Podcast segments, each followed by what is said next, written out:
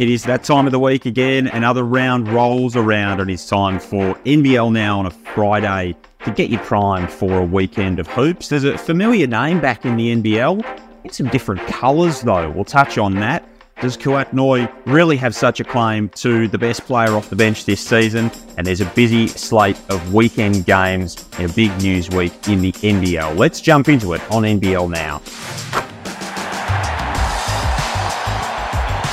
Happy Friday. Another round is upon us. And there's so much to talk about as always. Joel Peterson and Liam Santamaria with you. Good morning, Liam. Morning, Joel. Uh, I always enjoy talking to you on a Friday morning, mate, because there's always a, an air of excitement about, isn't there? The, the, sometimes we will have tip, tipped off the round the night before. Tonight, we're today we're about to tip it off out west tonight, and um, you just don't know what's going to be around the next corner. And there's always plenty happening uh, during the week as well. So a bit of that to start this morning. Uh, Daniel Johnson's back in the NBL. We uh, discussed earlier in the season, would he come back and help out the 36ers in, in their early season struggles? He is back, but he's playing for the Phoenix. Yeah, it's going to be a bit weird seeing him in those colours, isn't it? Now, of course, people have been around for a while. Remember that, you know, he started his NBL career in Melbourne with the Melbourne Tigers. So, um, kind of almost a full circle situation for DJ. What's he been doing, Daniel Johnson? Has he been chilling? Like, there's been no, you know, I would have loved to have seen some hoodie DJ kind of vision in the in recent times with him working out and the like. Fascinated to see what, what kind of you know, fitness and form he rolls out in. But I think it's a savvy pickup by Tommy Greer and, and Mike Kelly and the Phoenix. You know, you need a little helping hand and um, a big guy off the bench um, is is is going to be helpful in this situation, especially when it can be a guy who is just a proven scorer, 400 game player, uh, one of the top 30 scorers of all time in NBL history, and you know he's still ready to lace them up. And just quietly, the schedule breaks breaks pretty perfectly here for this situation. Yes, a throwdown coming this weekend, but then Adelaide in Adelaide on the schedule for the Phoenix ahead of the FIBA break. And uh, I'm sure they'll I'm sure they'll recognise him uh, pretty fondly, the Adelaide crowd, maybe for a little while. I think there'll be a couple of uh, there'll be a couple of years. Might be Murray the Magpie running around, uh, giving him a little bit throughout. Hey, in, in fact, that's a good call. If there was ever a moment for like a video montage on the big screen from an NBL team for a returning player, that's Daniel Johnson next Friday night just be late in the game, on the block, turnaround jump shots, big threes. It'd be a good highlights reel, I reckon, that DJ provided to 36ers fans over the years. So that will be a little bit of a weird experience. Uh, Kouat Noi came out yesterday and, and made some interesting comments to AAP around the sixth man uh, race. It's a, it's a it's an interesting award every year just because of the, the, the notion of the roles that that those players that are eligible for that award play. Um, he's come out and said, Well, I think I'm one of the top contenders, if not the top contender. Do you agree? I love Kouat Noi.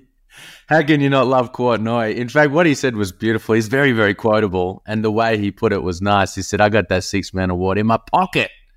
So I love the confidence from Kouat Noi. Hey, he's been super impactful.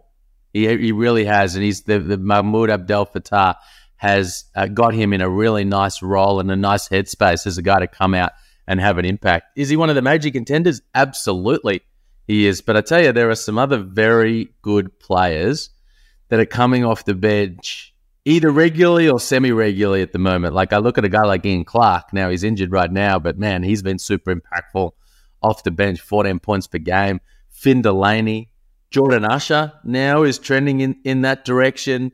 Uh, Pat Miller has started all his games for the Taipans to this point, but I suspect that'll flip around when he comes back with Taran Armstrong in the lineup. And then you've got those next stars like Bobi Klintman and Alex Sarr, who have been doing a fair bit of that as well. So it's going to be a fun award to watch. And uh, I hope Kouat Noi keeps champagning and campaigning.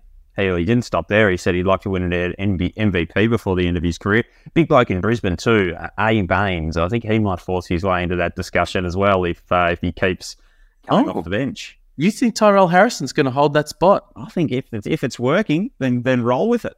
Okay, Bannon and Harrison in that in that role. You know, whether Baynes starts every every game along the stretch, or they go back to that and yeah, I think that'll be an interesting one. But he could he could be one who's really in that conversation if Justin Schueller does um, roll on with that. A uh, couple of eagle-eyed people would have seen Liam over the last couple of days. Uh, NBL CEO and COO Dave Stevenson and Vince Crivelli just uh, touring Darwin, just going up for some some sun in the top north. The expansion continues to be um, certainly on the table.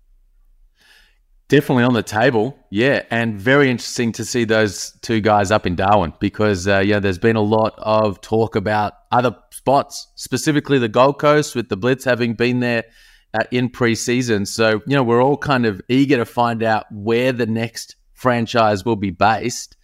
And it's very interesting to see, as you say, the CEO and the COO of the league up there in Darwin having those conversations. I mean, that says to me that Darwin, despite having maybe gone a little quiet in recent times, is is, is not off the table.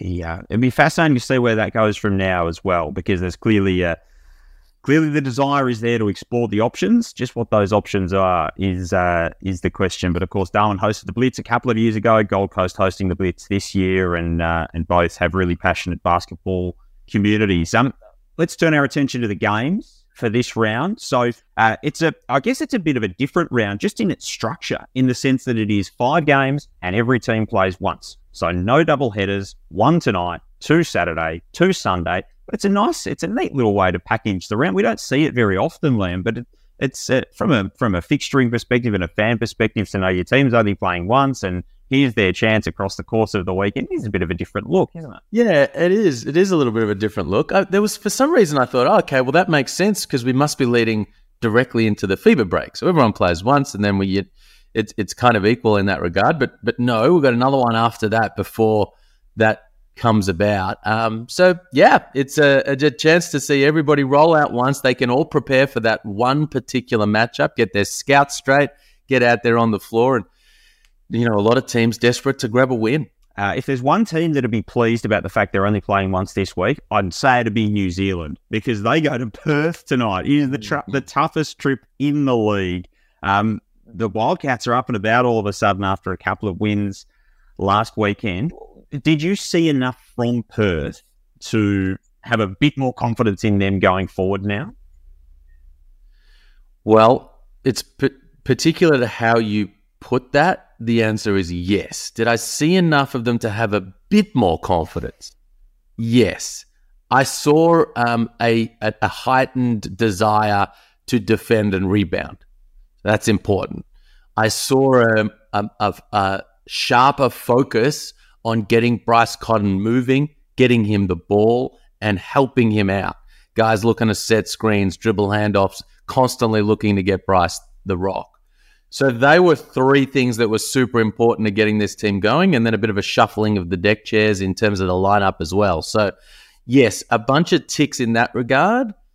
Um, but I'm not still not sure they're one of the top kind of teams in, in this league in terms of you know the way they go about things. Um, we'll see. We'll see what kind of run that they can go on. But a bit more confidence, yes. And they'll be taking that into the jungle in front of that passionate Red Army, and they'll be kind of trying to uh, benefit from that momentum. They didn't start the season hoping they could garner a bit of confidence, though. That's for sure. Uh, the Wildcats. It is such a tough tr- trip for the Breakers if they if they came away with a win, New Zealand, how significant could that be? Because to me, it's sort of got that season defining type thing written all over it.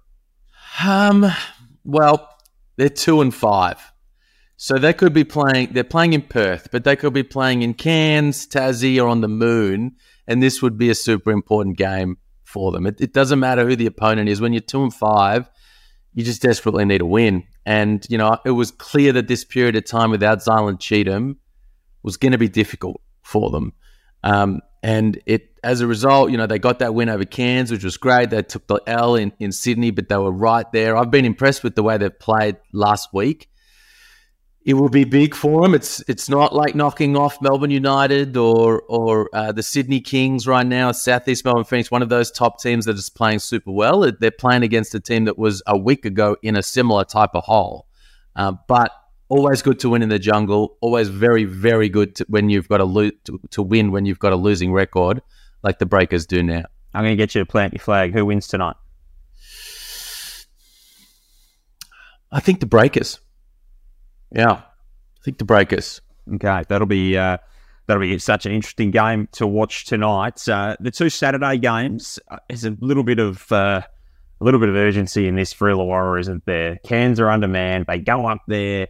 Um, if they can't win this, but Cairns at home is a tough assignment. Um, but but this is this just shapes up as a big chance for the for the Hawks to pinch one.